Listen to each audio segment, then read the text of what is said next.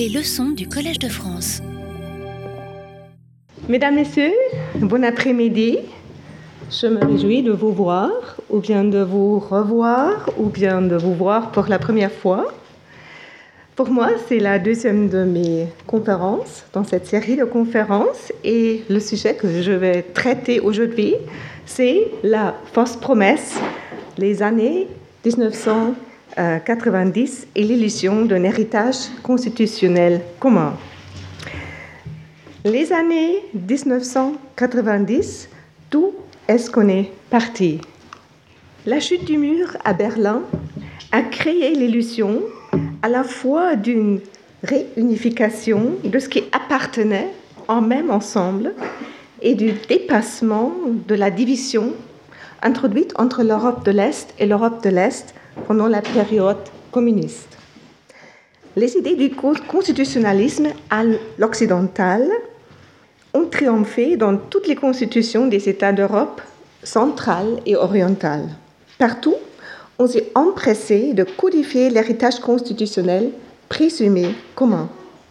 Toutefois, cette, cette adoption de notions abstraites masque en fait une réalité très différente et une réévaluation rapide des valeurs fondamentales, en particulier de celles d'état de droit et de démocratie. Après trois décennies, le modèle d'une Europe commune est en train de se désintégrer ou même de se décomposer en deux modèles européens concurrents. Dans mon intervention d'aujourd'hui, je vais analyser cette décomposition. C'est un conte de fées à l'envers. Les contes de fées commencent mal et finissent dans le bonheur. Ici, l'histoire commence avec un bonheur complètement inattendu, mais au lieu de la phrase mythologique Ils vécurent heureux et eurent beaucoup d'enfants, la fin de l'histoire pourrait être une phrase comme Ils se querellèrent de plus en plus et ne savaient plus comment vivre ensemble. Voyons pourquoi. Les modèles de gouvernement et de gouvernance changent de style comme la haute couture. Au XXe siècle, le rythme de changement était particulièrement accéléré.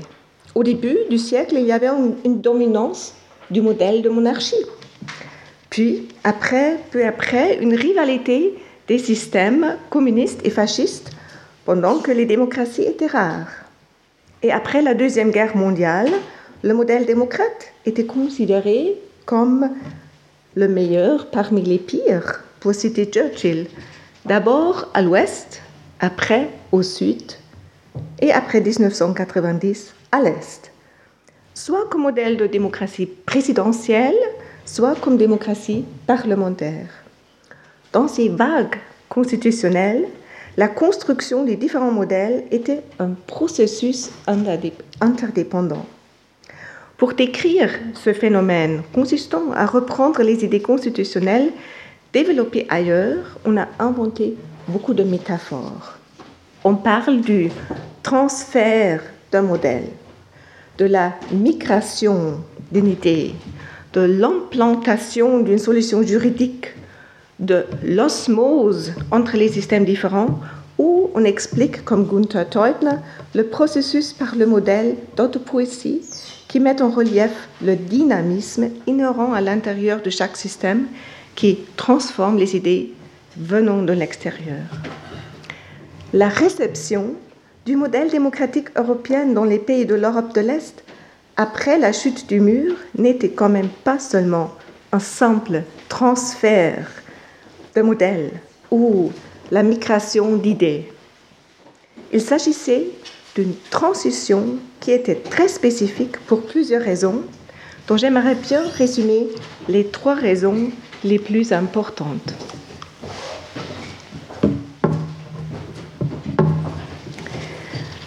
Tout d'abord, dans les années 1990, euh, dans les pays de l'Europe orientale, on n'a pas entamé une réforme dans une certaine branche de droit, mais on a reformé tout le système juridique en même temps. Et pas seulement cela, on a renversé l'ancien système, on a défini des solutions exactement contraires de ce qu'on avait cru être juste et bon jusque-là. Imiter un autre système, c'est une chose. Imiter le système de l'ennemi idéologique, c'est encore toute autre chose. L'inversion de valeurs de base était liée à une coupure complète du passé, d'une certaine manière même avec une négation du passé. En plus, la réception du droit des autres n'était pas un processus détaché. Pour vous, pour vous en donner un exemple contraire, au Japon du 19e siècle, on s'intéressait au droit constitutionnel allemand de l'époque. La constitution de 1871 de l'Empire, une constitution sans droit de l'homme et avec un système de gouvernance qui, était plutôt, qui a plutôt inhibé que promu la démocratie. Il y avait alors un transfert d'idées, mais sans que les Allemands aient un intérêt propre à ce que leur modèle fonctionne au Japon. Au contraire, le processus de réforme constitutionnelle en Europe orientale dans les années 90 était directement lié avec le processus d'intégration européenne. Comme un premier pas, les États de l'Est sont devenus membres du Conseil de l'Europe, puis quelques-uns d'entre eux ont adhéré à l'Union européenne. Cela signifiait, signifiait pour les États de l'Ouest qu'ils ne pouvaient pas adopter une attitude de laisser faire. À cause de l'intégration immédiate dans leur Europe, les vieilles démocraties devaient assurer le succès des réformes constitutionnelles dans les nouvelles démocraties. C'était leur intérêt propre qu'il fallait défendre. Autrement, ils auraient mis en danger les institutions sur lesquelles leur Europe se basait. Cela s'applique surtout aux États intégrés dans l'Union européenne, mais dans une moindre mesure aussi aux États intégrés dans le Conseil de l'Europe. Et dernièrement, le rôle des acteurs impliqués dans ce processus était très conflictuel. D'une part, les uns étaient des élèves et les autres les maîtres. Et d'autre part, c'étaient des partenaires égaux, travaillant ensemble dans des institutions où chaque voix comptait de la même manière. Toutes ces incohérences s'ajoutent à ce que j'ai qualifié hier comme un dialogue complexe, dialogue complexe, où on était facilement lost in translation, qui était basé sur des prémices historiques pas toujours évidentes et dont la psychologie était fragile et hypersensible. Peut-être cela vaut la peine de contraster et comparer cette situation à l'Allemagne après la Deuxième Guerre mondiale. L'Allemagne avait perdu la guerre, pas seulement du point de vue militaire, mais aussi du point de vue moral. On devait refaire le système juridique, mais on a moins copié les systèmes des autres que restaurer le système qui existait avant 1933. En plus, on a établi une narrative d'apprendre des er-, erreurs faites avec une exclamation emphatique jamais plus. Ce narratif était et est, il me semble, très fort et influent dans le processus de la transition. Mais ce n'est pas toujours sûr qu'on peut apprendre de ses propres erreurs. C'est encore beaucoup plus douteux si on peut apprendre des erreurs des autres. Je vais y revenir. Il me semble que c'est un problème majeur dans la période de la transition. Regardons alors de plus près le processus d'inspiration et d'intégration dans les années 1990. Au début de la période des réformes en Russie, l'idée n'était pas du tout de se rapprocher de l'Occident. Au contraire, on était à la recherche de la perfection du système communiste, d'un retour à la tradition de ce système. Le slogan était un slogan aussi répandu, mais moins connu à l'Ouest, comme les slogans Perestroika et Glasnost, qui étaient développés après.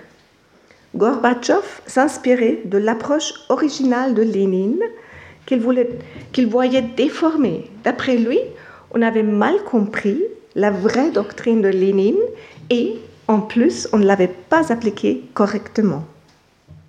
Mais plus on admettait la critique contre les dysfonctionnements individuels du système soviétique communiste, plus la critique se dirigeait contre le système en tant que tel. En même temps, la nouvelle transparence exigée par le mot-clé glasnost signifie également se comparer à l'Occident. Et là-bas, tout semble être mieux. C'est ainsi que l'on a commencé de s'ouvrir à ce que venait des autres, de l'Europe de l'Ouest, mais toujours encore sans renoncer à ce qui était sa propre tradition. Ainsi, par exemple, on parlait d'un état de droit socialiste. Mais puisqu'on ne pouvait pas expliquer ce que c'était cet élément socialiste et comment il pourrait, enrichir l'idée de l'état de droit, on commençait à s'en distancer, à le mentionner de moins en moins pour l'oublier à un certain point. L'état de droit socialiste était devenu l'état de droit. C'était l'étape qu'on avait atteint en 1988, trois ans après la nomination de Gorbatchev à la tête du parti et trois ans avant l'effondrement de l'Union soviétique. Pour les États de l'Europe centrale, la situation était différente. Les réformes avaient commencé avant, mais d'une façon lente et prudente, à cause des expériences avec l'état de guerre introduit en Pologne après le mouvement de la Solidarność. Mais on avait déjà une, un cours constitutionnel en Pologne en 1986 et en Hongrie en 1989. En Europe centrale, au début des années 1990, le processus constitutionnel était perçu comme l'élément de base pour effectuer le retour en Europe, dont on avait été coupé contre sa propre volonté après la Deuxième Guerre mondiale. Pour la Russie et les autres États successeurs de l'Union soviétique, au contraire, ce n'est pas exact de parler d'un retour. Les États successeurs vraiment à l'Est, comme l'Azerbaïdjan, l'Arménie, la Géorgie, n'avaient aucune racine commune et ne connaissaient l'héritage culturel juridique de l'Europe que de loin.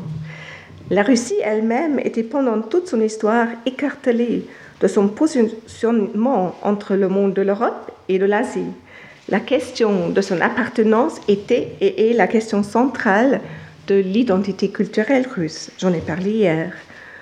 Pour un retour constitutionnel, à part de la courte période constitutionnelle entre 1906 et 1917, il n'y a pas assez d'éléments en commun.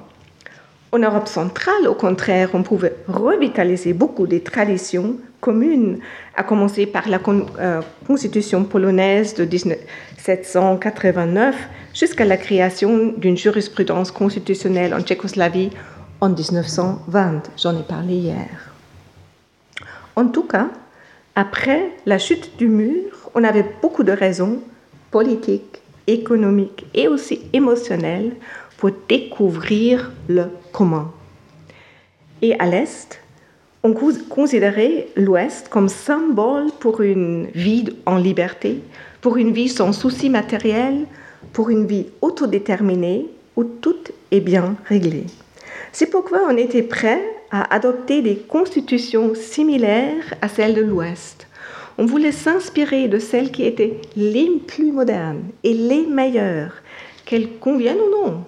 Le copier-coller était alors très en vogue en transcrivant le meilleur sans tenir compte de sa propre tradition et de son histoire, mais aussi de la faisabilité et de la communicabilité des dispositions juridiques, on s'exposait le moins possible à la critique d'être rétrograde et on se rapprochait le plus rapidement possible de l'objectif d'un retour dans le cercle des pays civilisés c'était vraiment l'expression qu'on a utilisée comme un standard. L'Europe de l'Ouest est un bon, bon vendeur des idées constitutionnelles dont elle réclamait l'universalité. Elle est promulguée comme sans alternative. L'Europe de l'Est y croyait. Elle était un bon client.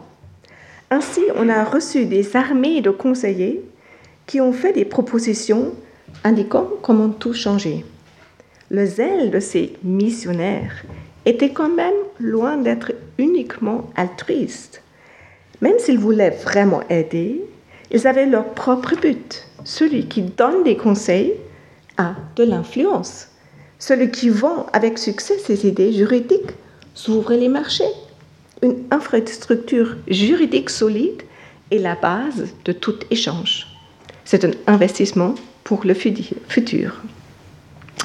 La question centrale dans le processus constitutionnel était alors le décret de radicalité de la rupture avec le passé. Les sociétés semblaient avoir le choix.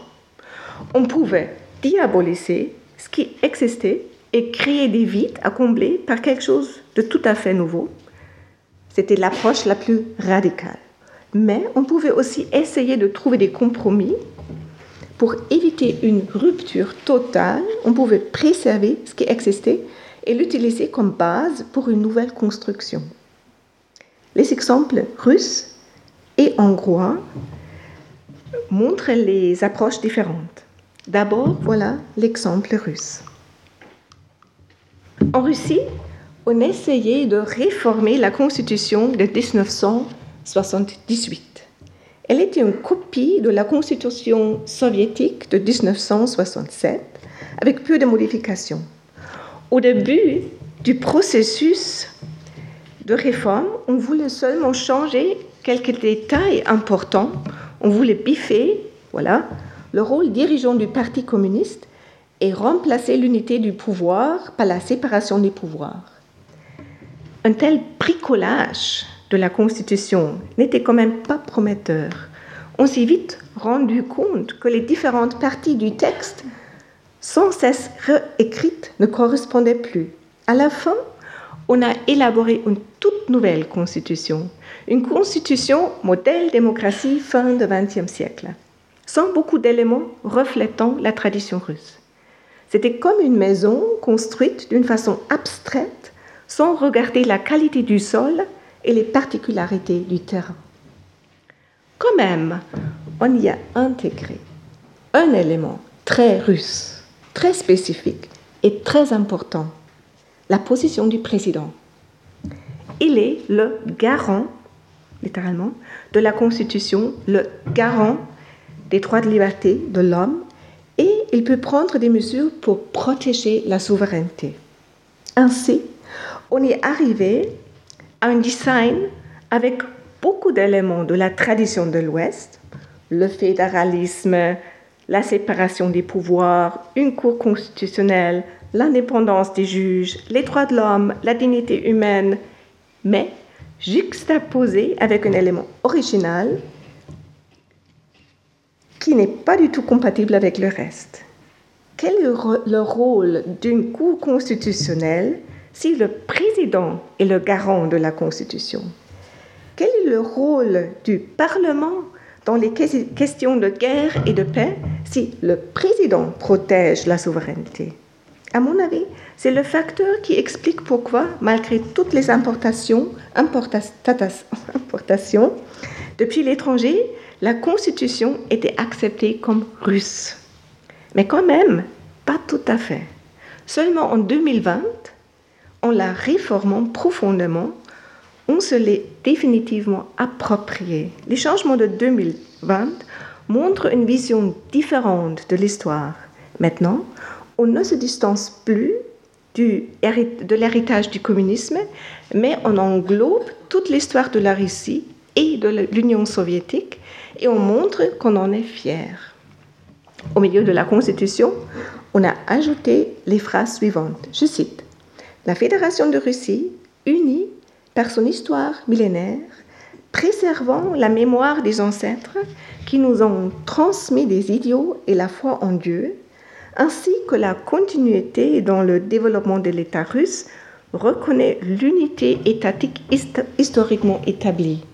La Fédération de Russie honore la mémoire des défenseurs de la patrie, garantit la défense de la vérité historique la dégénération de la signification de l'héroïsme du peuple lors de la défense de la patrie n'est pas admise. Fin de la citation. Ça, c'était la Russie. Maintenant, l'exemple de l'Hongrie. Le processus de l'élaboration d'une nouvelle constitution en Hongrie était tout différent. En 1989, on a retenu la constitution communiste de 1949, ce qui était très symbolique pour l'idée de continuité. Toutefois, comme la constitution russe, la constitution hongroise était remplie d'idées de l'Est, de l'Ouest. Mais contrairement à la Russie, plus tard, on a remplacé cette constitution par une toute nouvelle constitution dont la deuxième phrase revient à l'année 1000. Je cite, Nous sommes fiers que notre roi, Saint Étienne, il y a mille ans, ait bâti l'État hongrois sur des fondations solides et ait fait de notre patrie une partie de l'Europe chrétienne. Fin de la citation. Dans cette constitution, il est sans et nécessaire de se distancer explicitement de la période du communisme et implicitement aussi de la base constitutionnelle de la Hongrie entre 1989 et 2011. Je cite, Nous ne reconnaissons pas, reconnaissons pas la constitution communiste de 1949 puisqu'elle fut la base d'un régime tyrannique. Par conséquent, nous la proclamons nulle et non avenue. Fin de la citation. Dans les exemples russes et hongrois, on voit des approches différentes de la façon de reconquérir le processus constitutionnel et la Constitution qui était vue comme déterminée au, moins à un certain degré par autrui, euh, comme déterminée par autrui au début des années 1990. En même temps, en Hongrie et en Russie, on a laissé intact beaucoup d'éléments transférés de l'Ouest au début des années 1990. Évidemment, on accepte toujours de puiser dans le réservoir des idées dites universelles. Bien sûr, il faut, voir ce processus d'appropriation dans le contexte qu'on appelle populisme. Je me réfère à cette notion en retenant la définition élaborée par Pierre Rosanvallon. Dans d'autres pays, on a pensé dans la même direction, mais les cas de la Russie et de la Hongrie sont particulièrement révélateurs. En général, des ruptures dans les systèmes de copier-coller sont vite apparues. On s'est rendu compte que le droit constitutionnel n'était pas adapté à la société et la société n'était pas adaptée au droit constitutionnel. Il y a beaucoup d'aspects pour illustrer ce point. Pour la grande masse de la population dans les pays de l'Europe orientale, dont les entreprises n'étaient plus en mesure de payer les salaires, les libertés nouvellement acquises étaient fades et vides. Les cours constitutionnels n'étaient pas vraiment porteuses d'espoir, mais se laissaient entraîner, comme en Russie, par exemple, dans des luttes pour le pouvoir. Au nom de l'indépendance de la justice, on a garanti aux juges une immunité complète, ce qui a attiré la corruption et les affaires sombres et a favorisé la méfiance envers la justice. Ce n'est pas sans raison que le journaliste Christian Schmidheuer a écrit en 1993 un livre intitulé La Russie dans la tourmente, vue intérieure d'un empire sans droit. La lustration n'était pas une histoire de succès, souvent elle était bloquée par ceux pour lesquels elle aurait été nécessaire. Et lors des élections, par exemple lorsqu'il s'agissait de choisir entre le président du Parti communiste Gennady Zyuganov et Boris Yeltsin, des sommes non négligeables ont été versées depuis l'étranger afin de placer les bons aux commandes du pouvoir. Même le jeune Alexei Navalny s'est engagé à l'époque dans ses campagnes en faveur de Yeltsin. Il regretta ensuite cet engagement et déclara que dans le pire des cas, un président communiste serait arrivé au pouvoir pour quatre ans. Mais on a ainsi porté atteinte à la crédibilité des jeunes institutions démocratiques en Russie et ailleurs. De telles difficultés dans les années 99 pouvait être interprété différemment, ou bien comme un phénomène temporaire, ou bien comme un déficit inhérent au modèle démocratique qui ne pourrait fonctionner que dans des circonstances très spécifiques, n'existant pas dans les pays de l'Europe de l'Est. Alors, échec temporaire ou permanent? Avec cela, je suis arrivée à la deuxième partie de mon exposé pour décrire l'éloignement entre l'Est et l'Ouest. Cet éloignement est venu en étapes. D'abord en Russie et après en Europe centrale. Avec une, avec, euh, après une certaine lune de miel, durant laquelle le président russe Yeltsin a même parlé d'une adhésion de la Russie à l'Union européenne, on a commencé à douter des bonnes intentions de l'Occident. C'était au plus tard au tournant du millénaire. Ce tournant a été marqué par la guerre, ah, par la guerre du Kosovo, lorsque l'OTAN a bombardé l'État frère serbe au nom de la protection des droits de l'homme. Le Premier ministre de l'époque, Yevgeny Primakov, a appris l'attaque lors d'un voyage officiel à Washington et a fait virer son avion au-dessus de l'Atlantique à grand renfort de médias.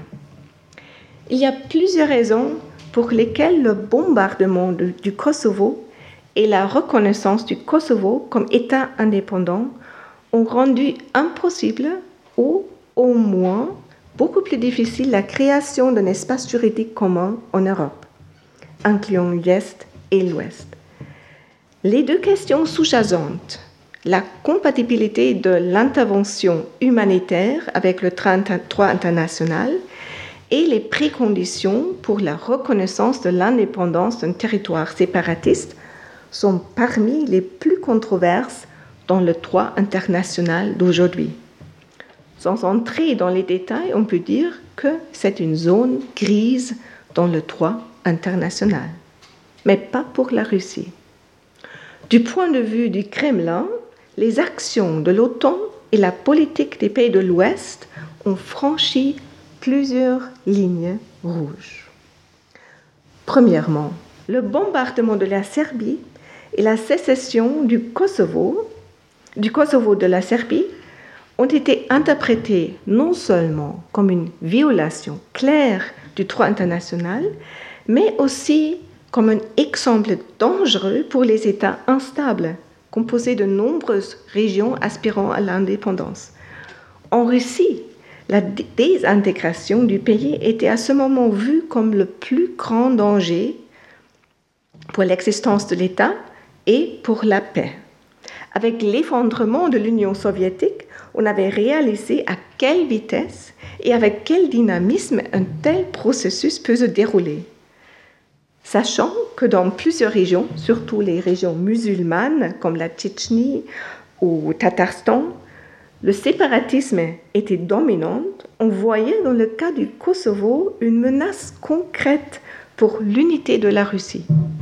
Pour en comprendre les implications, il suffit de regarder le préambule de la Constitution de 1993, où on parle du peuple multinational de la Fédération de Russie et on met en exergue le destin commun sur notre terre et le devoir de conserver, je cite encore, l'unité de l'État historiquement constitué, nous fondons sur les principes universellement reconnus d'égalité en droit et d'autodétermination des peuples. C'est pourquoi une interprétation de l'autodétermination des peuples comme permettant la sécession était absolument inacceptable pour la Russie. Deuxièmement, c'était le moment où la politique des droits de l'homme était perçue comme une politique de puissance. L'argument de l'intervention humanitaire était considéré comme un prétexte pour justifier une violation de l'interdiction de la violence dans le droit international.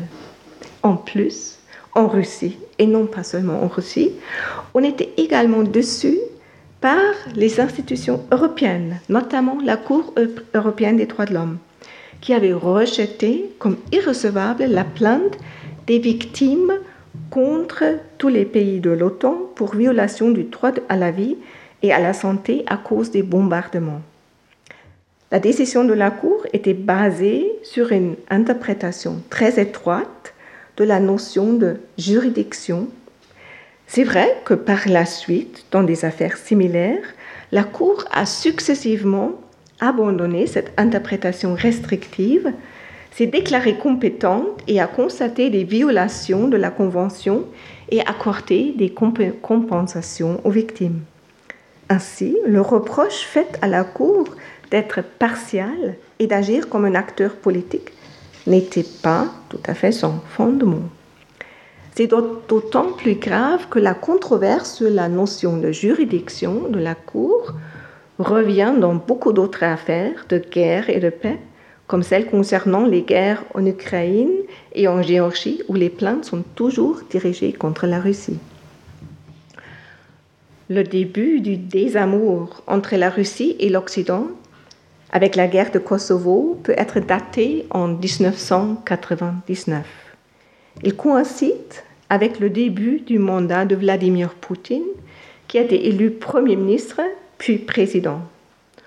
En revanche, dans les pays d'Europe centrale et orientale qui souhaitaient adhérer à l'Union européenne, eux, ils sont restés dans un premier temps imperturbablement sur la voie de l'Ouest l'objectif de l'adhésion à l'Union européenne dominait leur agenda politique. L'Ouest voulait ouvrir les portes, l'Est voulait y entrer.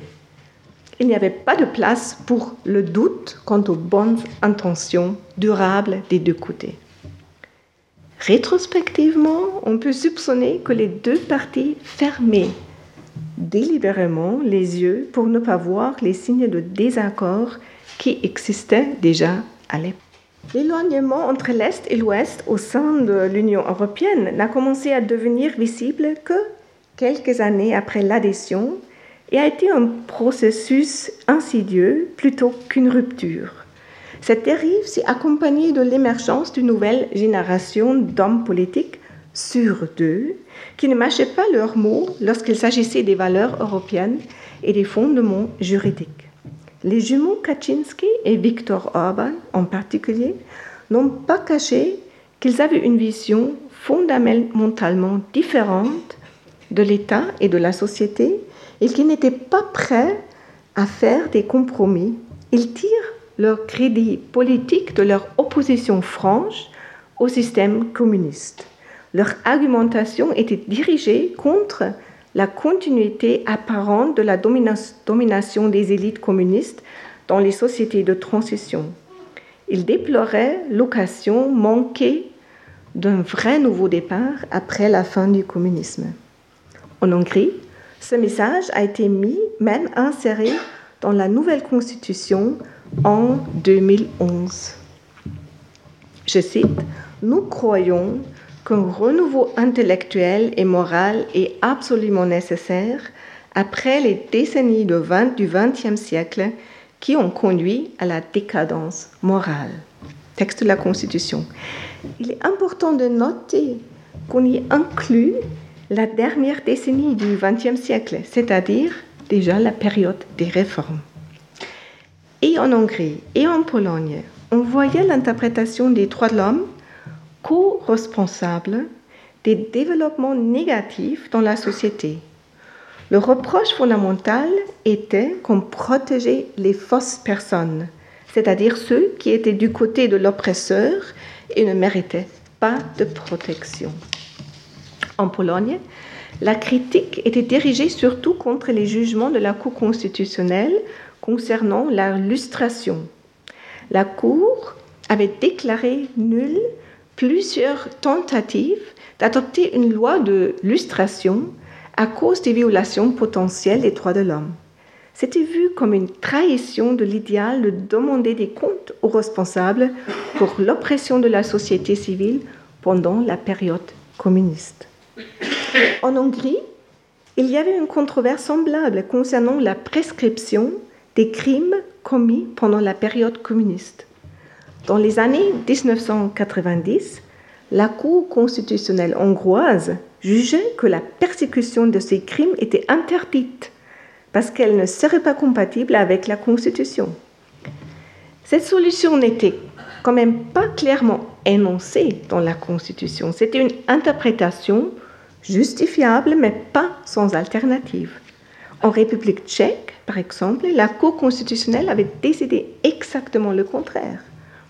Dans la nouvelle constitution hongroise de 2011, on considérait cette question si importante qu'on a inséré la réponse dans le préambule.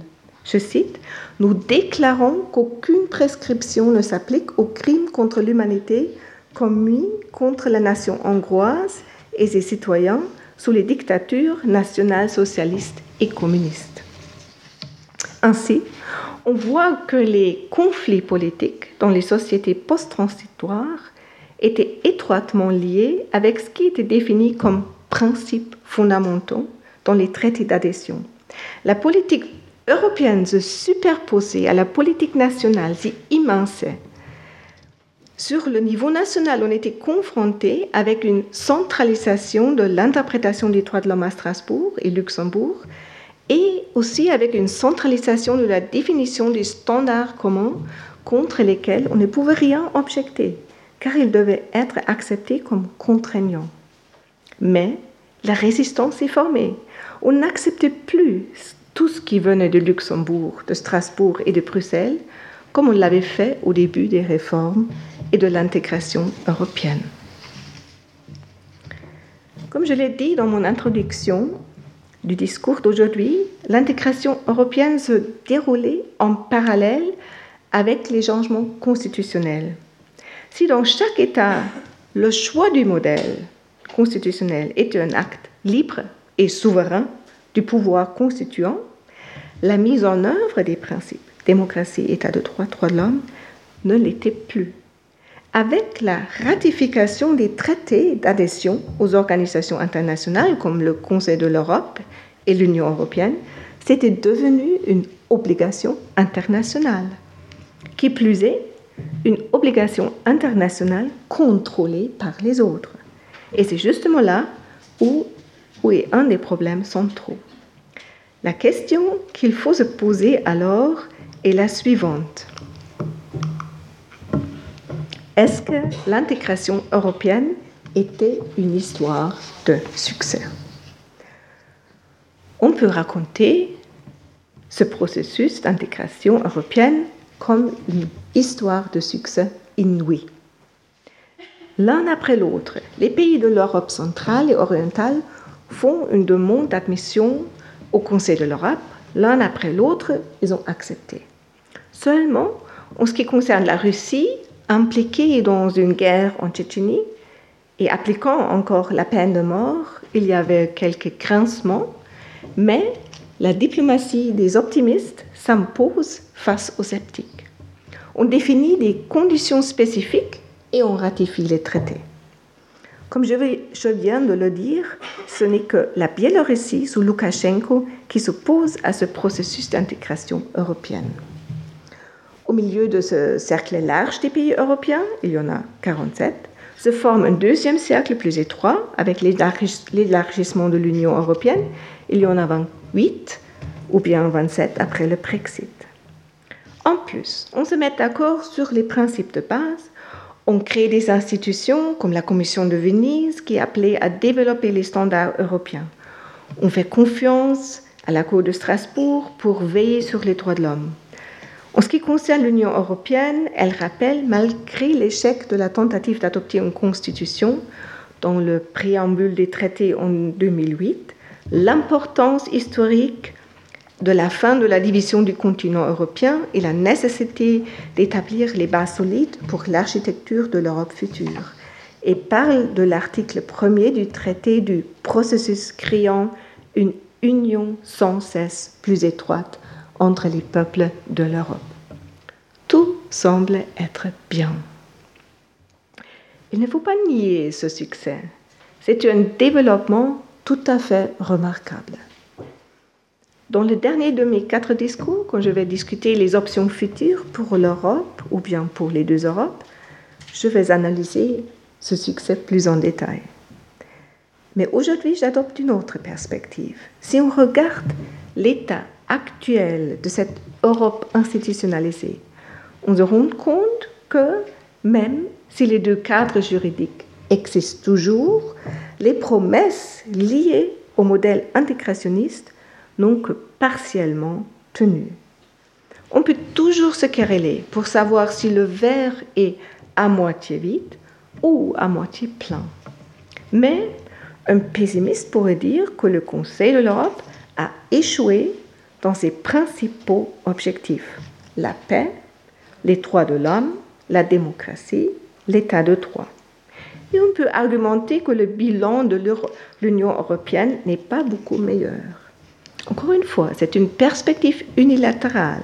Si on imagine que le Conseil de l'Europe et l'Union européenne n'existent plus, on comprend tout de suite leur importance, leur réalisation et leurs acquis.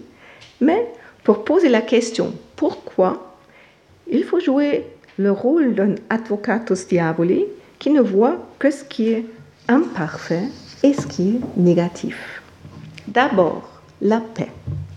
Au sein des États membres du Conseil de l'Europe, plusieurs guerres ont éclaté entre les séparatistes tchétchènes et la Russie en 2000, entre la Géorgie et la Russie en 2008, entre l'Ukraine et la Russie en 2014, entre l'Arménie et l'Azerbaïdjan en 2020. Il en résulte des régions occupées et des régions dont le statut n'est plus clair et où la responsabilité pour la protection des droits de l'homme tourne à vide. Plusieurs des conflits continuent, les autres menacent d'éclater. L'instabilité caractérise l'Europe orientale d'une façon si marquée qu'on peut y voir une différence Est-Ouest.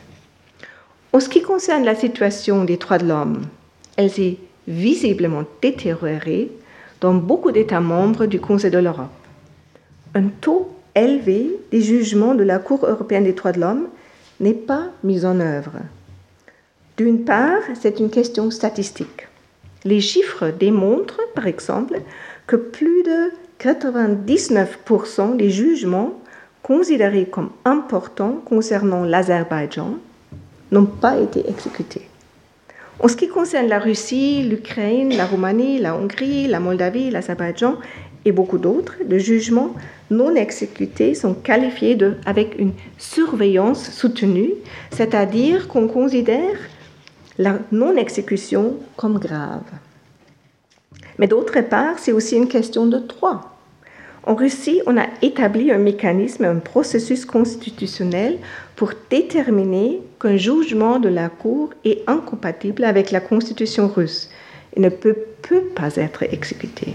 En Pologne, la Cour constitutionnelle a jugé que la jurisprudence concernant l'article 6, la procédure équitable, ne peut pas être appliquée à elle-même, à la Cour constitutionnelle elle-même.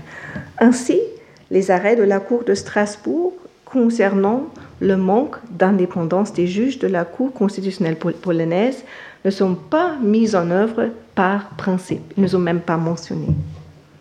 Dans la littérature juridique, on appelle cette position résistance obstinée, une violation claire du droit international qui interdit la référence au droit national pour la non-exécution d'une obligation internationale.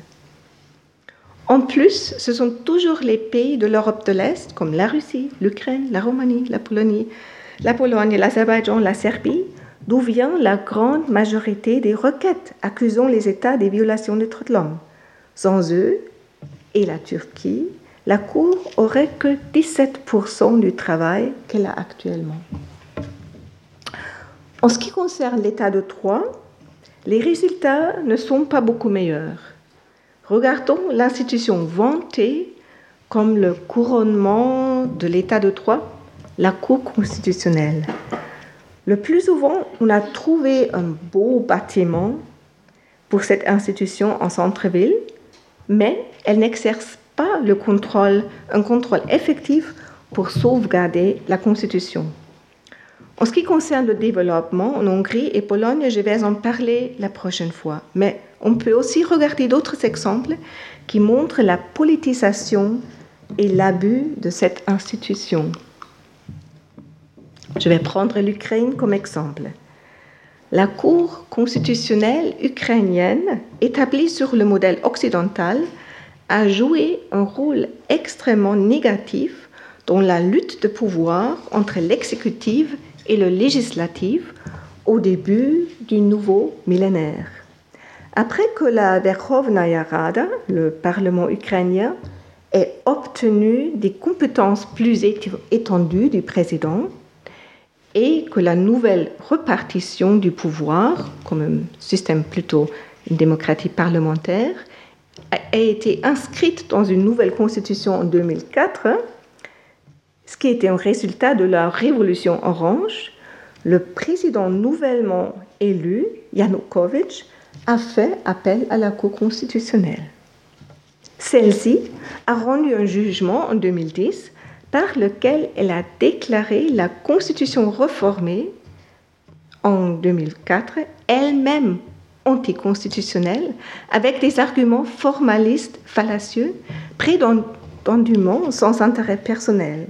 Selon le rumeur, des sommes à six chiffres auraient été versées. Il n'est pas surprenant que cela ait discrédité non seulement la composition concrète du tribunal, mais aussi l'institution en tant que telle. Mais la corruption ne concerne pas seulement la Cour constitutionnelle, mais les autres cours aussi. Les juges sont régulièrement accusés de corruption, mais puisque les procédures à leur encontre ne sont pas menées dans le respect de l'état de droit, l'injustice est des deux côtés. On a déjà eu recours à tous les moyens possibles et imaginables. On a à plusieurs reprises dissous complètement les tribunaux et re-engagé tous les juges par concours. Et lorsque cela n'a pas aidé, on a même nommé des étrangers dans les commissions de sélection. Les institutions financières internationales menacent de ne plus accorder de crédit tant que la justice n'aura pas été rénovée. Mais les tribunaux eux-mêmes font vérifier à plusieurs reprises la conformité des nouvelles lois de réforme avec la Constitution, ce qui a pour effet de geler les réformes.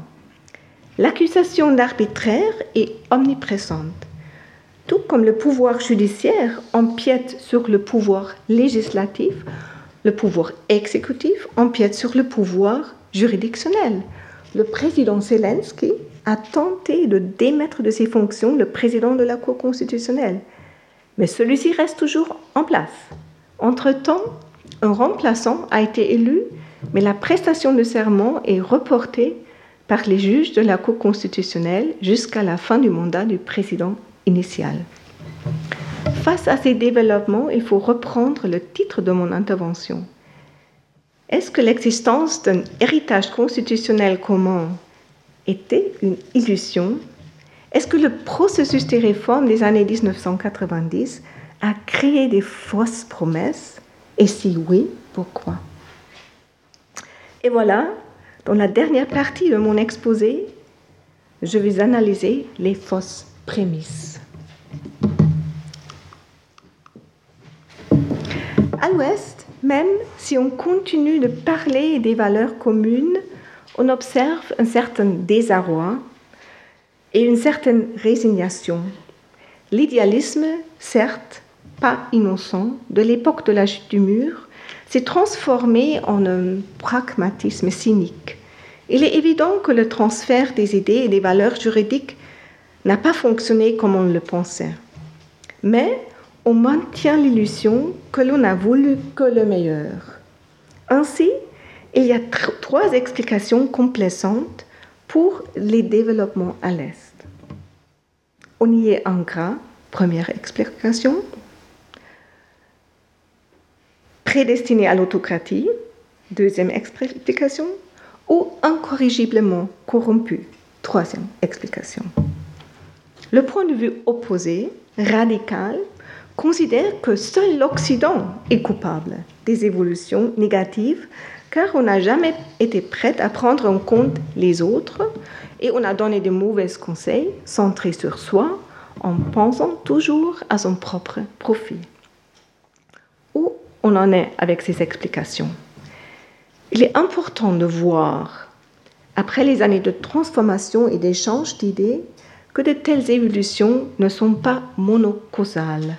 Le droit n'est pas une confection que l'on peut acheter en prêt-à-porter. Les expériences des autres ne sont pas nos propres expériences.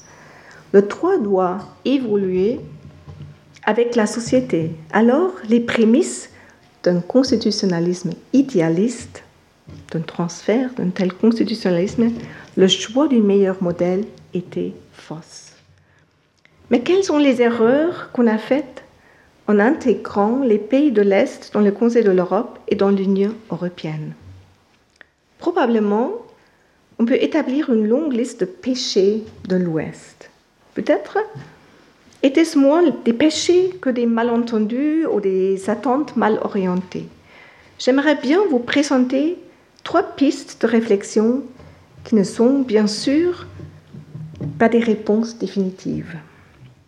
Tout d'abord, je trouve que c'est important de noter qu'on a intégré les pays de l'Est dans des structures préexistantes. On n'a pas créé de nouvelles structures. Le Conseil de l'Europe et l'Union européenne, européenne ont été tous, toutes les deux, créés dans les années 1950, pendant la période de la guerre froide.